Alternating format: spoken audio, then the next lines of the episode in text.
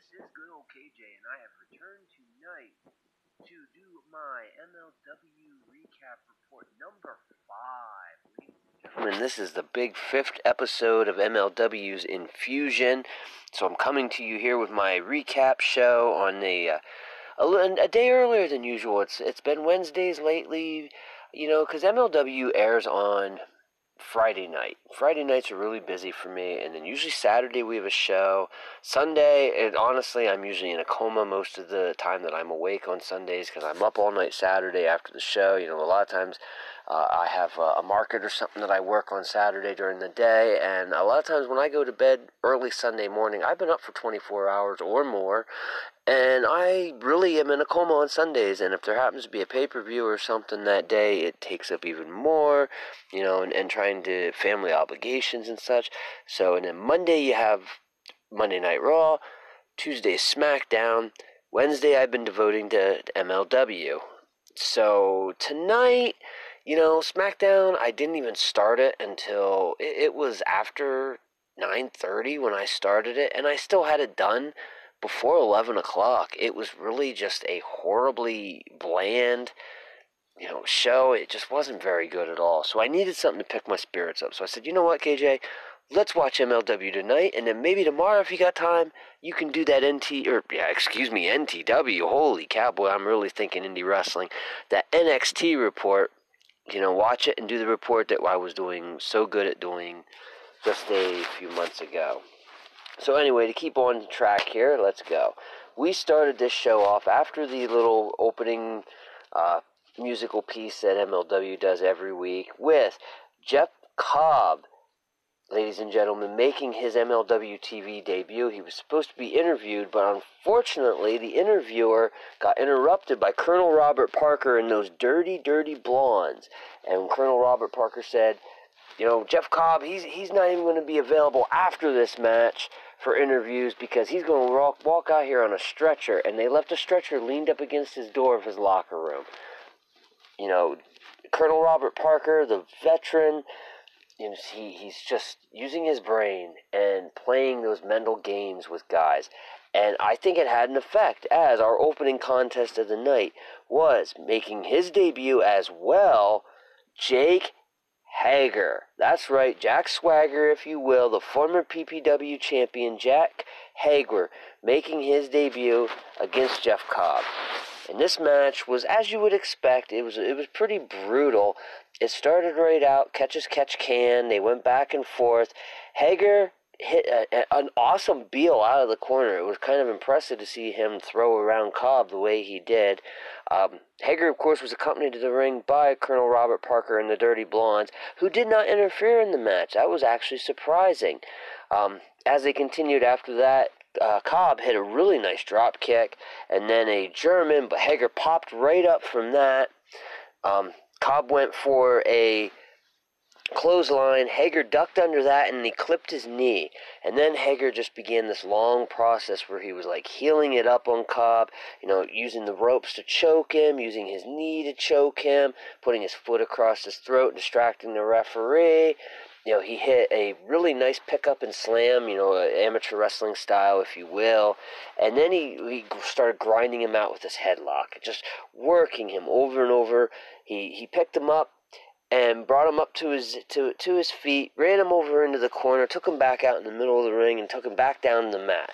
Cobb eventually managed to work his way back up to his feet. He got Hager behind him and then backed him into the corner really hard. He then started his comeback with chops and made a splash and got for a two.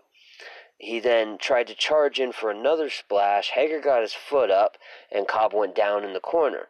Hager used that opportunity to hit a Hager bomb for two.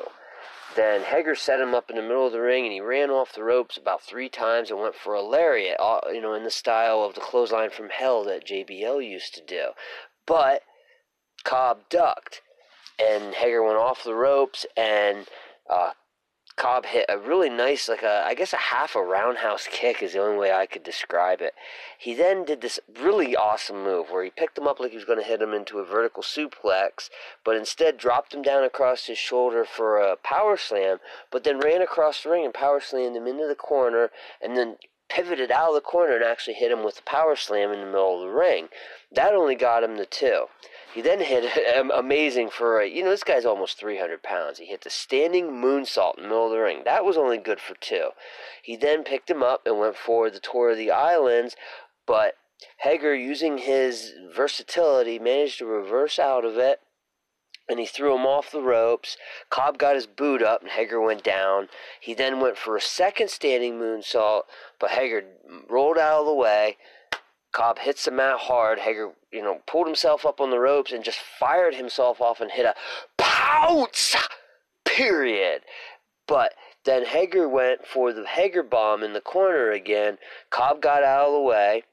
Then Cobb picks him up and like he, I don't know what he was going to do. He had him up like almost in a fireman's carry type thing, but Hager reversed down his back, rolled him up, pulled him up into the ankle lock, and got the tap out. So your winner was Jeff. Or, Jeff, I'm sorry, I'm getting. Oh, there's too many Jeffs and Jakes. Jake Hager gets the win here, and that took us into commercial. After the commercial, they showed an ambulance loading, uh, was uh, reported to be Jeff Cobb, that he had fractured his ankle and he was on his way to the hospital. They said it was a bad break. Now, I, I don't know. It didn't seem like he was in the ankle lock very long, so I, I think maybe we're uh, pl- playing around with post production stuff here to try to make a story. So then after that, we got a nice little highlights package from last week's main event of Shane Strickland versus Pentagon. That led to a small Shane Strickland interview backstage, which they then followed him as he left the building. He then uh, ran into Selena Del, uh, what is her, Serena Del Laurento, I'm sorry, who basically said to you know Strickland said to her first, you know, I'm sorry that you got the mist spit in your face. You know, it's not what it was about. And she said, well, what are you to tell me what it's about? You know, it, it was never about you. It was never about me. It was about your title.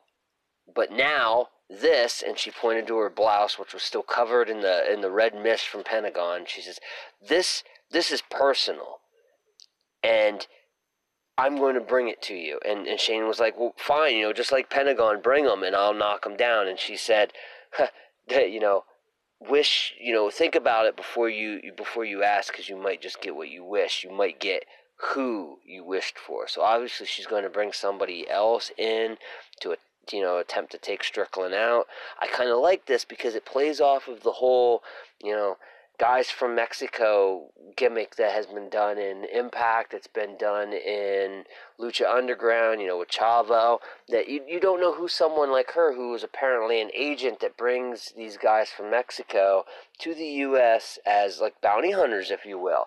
You know, Chavo had the same deal with Konnan going on, and Konnan, I, I see looking at spoilers, you know, not to, to ruin anybody's thing, but looking ahead at what's been taped for Impact this week, I see Konnan, you know, is kind of come out with a storyline like that in Impact. So it, it'll be interesting to see how this goes, and maybe something else for the, you know, the hashtag conglomerate, if you will.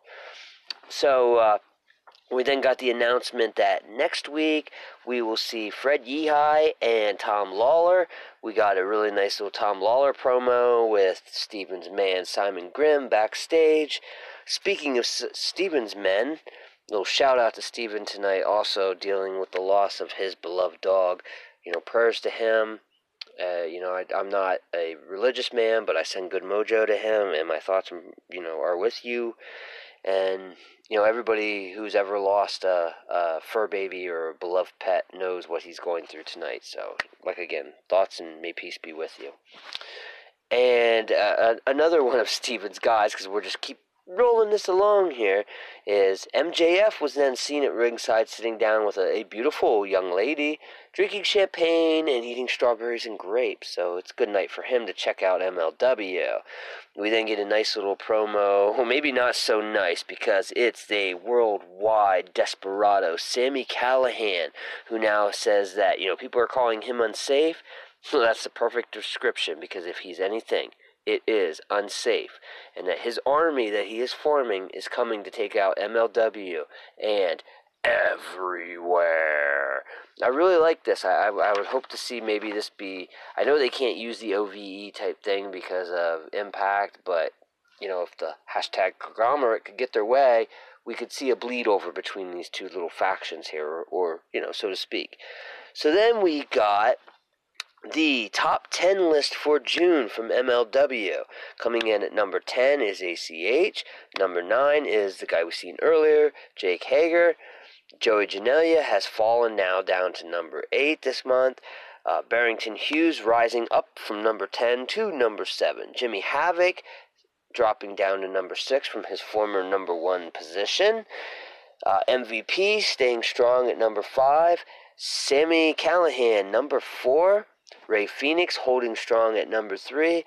Pentagon Jr. has dropped to number 2 as your number one is Filthy Tom Lawler. Of course, your champion is Swerve Strange.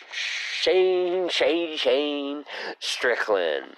I really like this thing that they, you know, MLW putting out this top 10. It's so much that I myself have made my own top 10 of indie workers and tag teams. Not a separate, just one list, 10 guys or team, and I'll be debuting that either tomorrow or possibly Thursday. I'll probably do a Facebook Live though, I'm thinking on that, so maybe we can get some feedback as I'm going through it.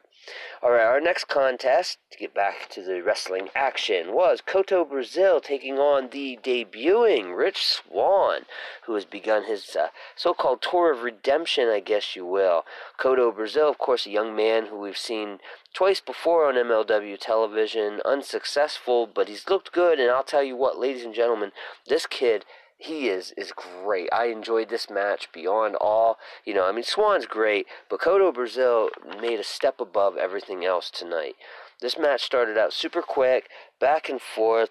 You know, then they they started grappling. Kotto finally got the best of him there. He used a uh, a, second rope spinning forearm, like almost like a roaring elbow type move, but used the forearm for a two count. At that point, then he's tried to, you know, start wearing him down. He got into a, a, a headlock position. He used an armbar, but Swann was getting a little frustrated, and he he used a kick and then hit a hit a really strong drop kick coming off the ropes, and then he started to like really just grind it out on Kotto using chops. He uh, used this really crazy I don't know if you want to call it a reverse or an inverted abdominal stretch where he had him upside down. You really need to check this match out just to see some of these moves. Uh, he then hit a, uh, a suplex and started getting really cocky. Went to the top rope, hit a missile drop kick, which was absolutely beautiful for a two count. He then uh, put him into a regular abdominal stretch, you know, started smacking him in the ribs, just being really nasty, almost being heelish with him. But Kotto comes back. He, he hits you know, a blockbuster off the top rope for a two count.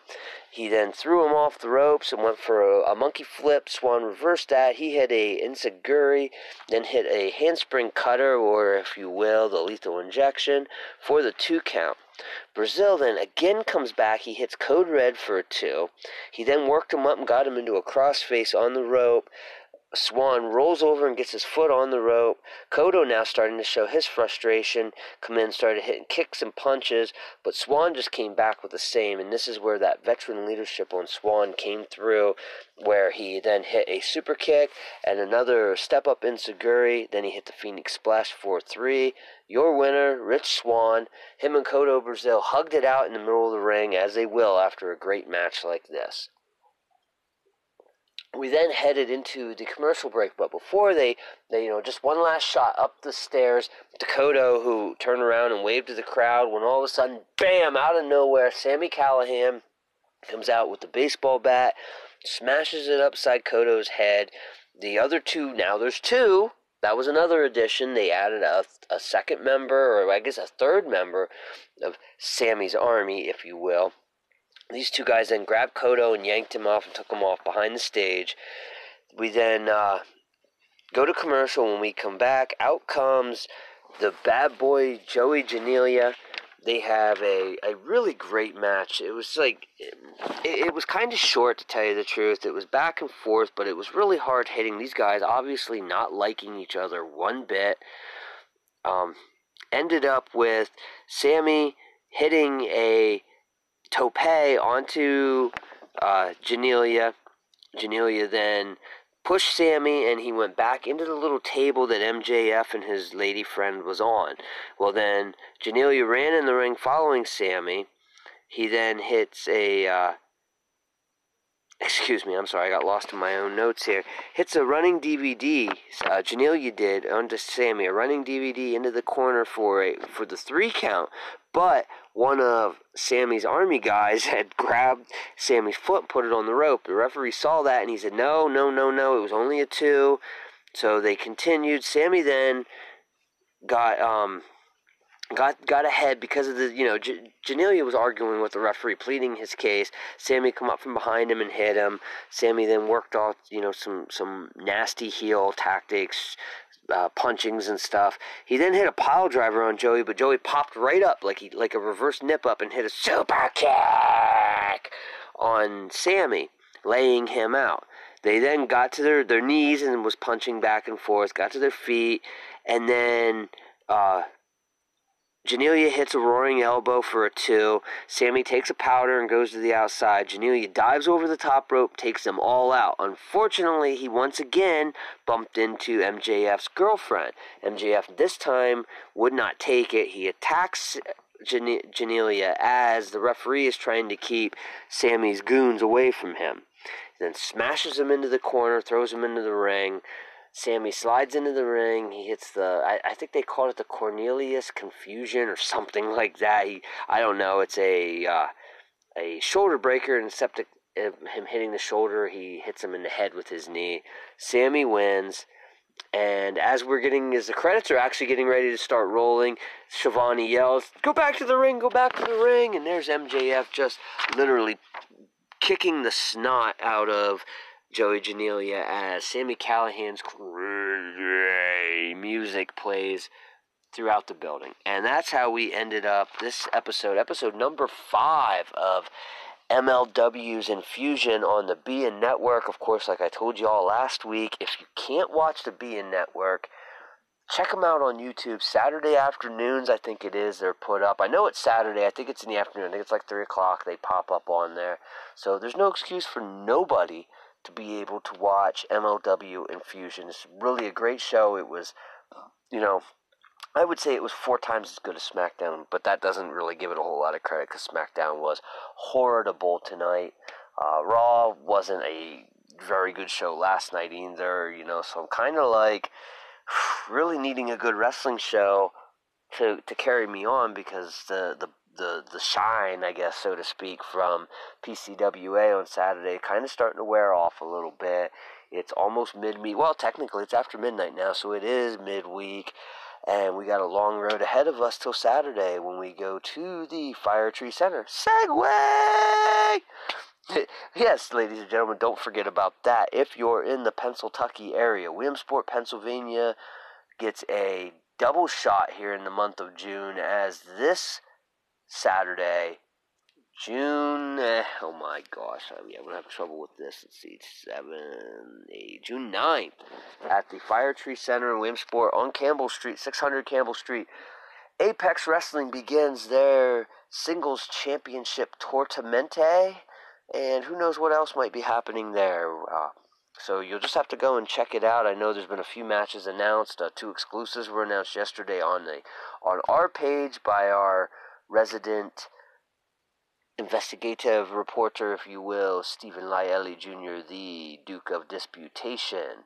So, you can go there and check those out and come Saturday and watch that and see as the stars of Apex Wrestling bring their thing.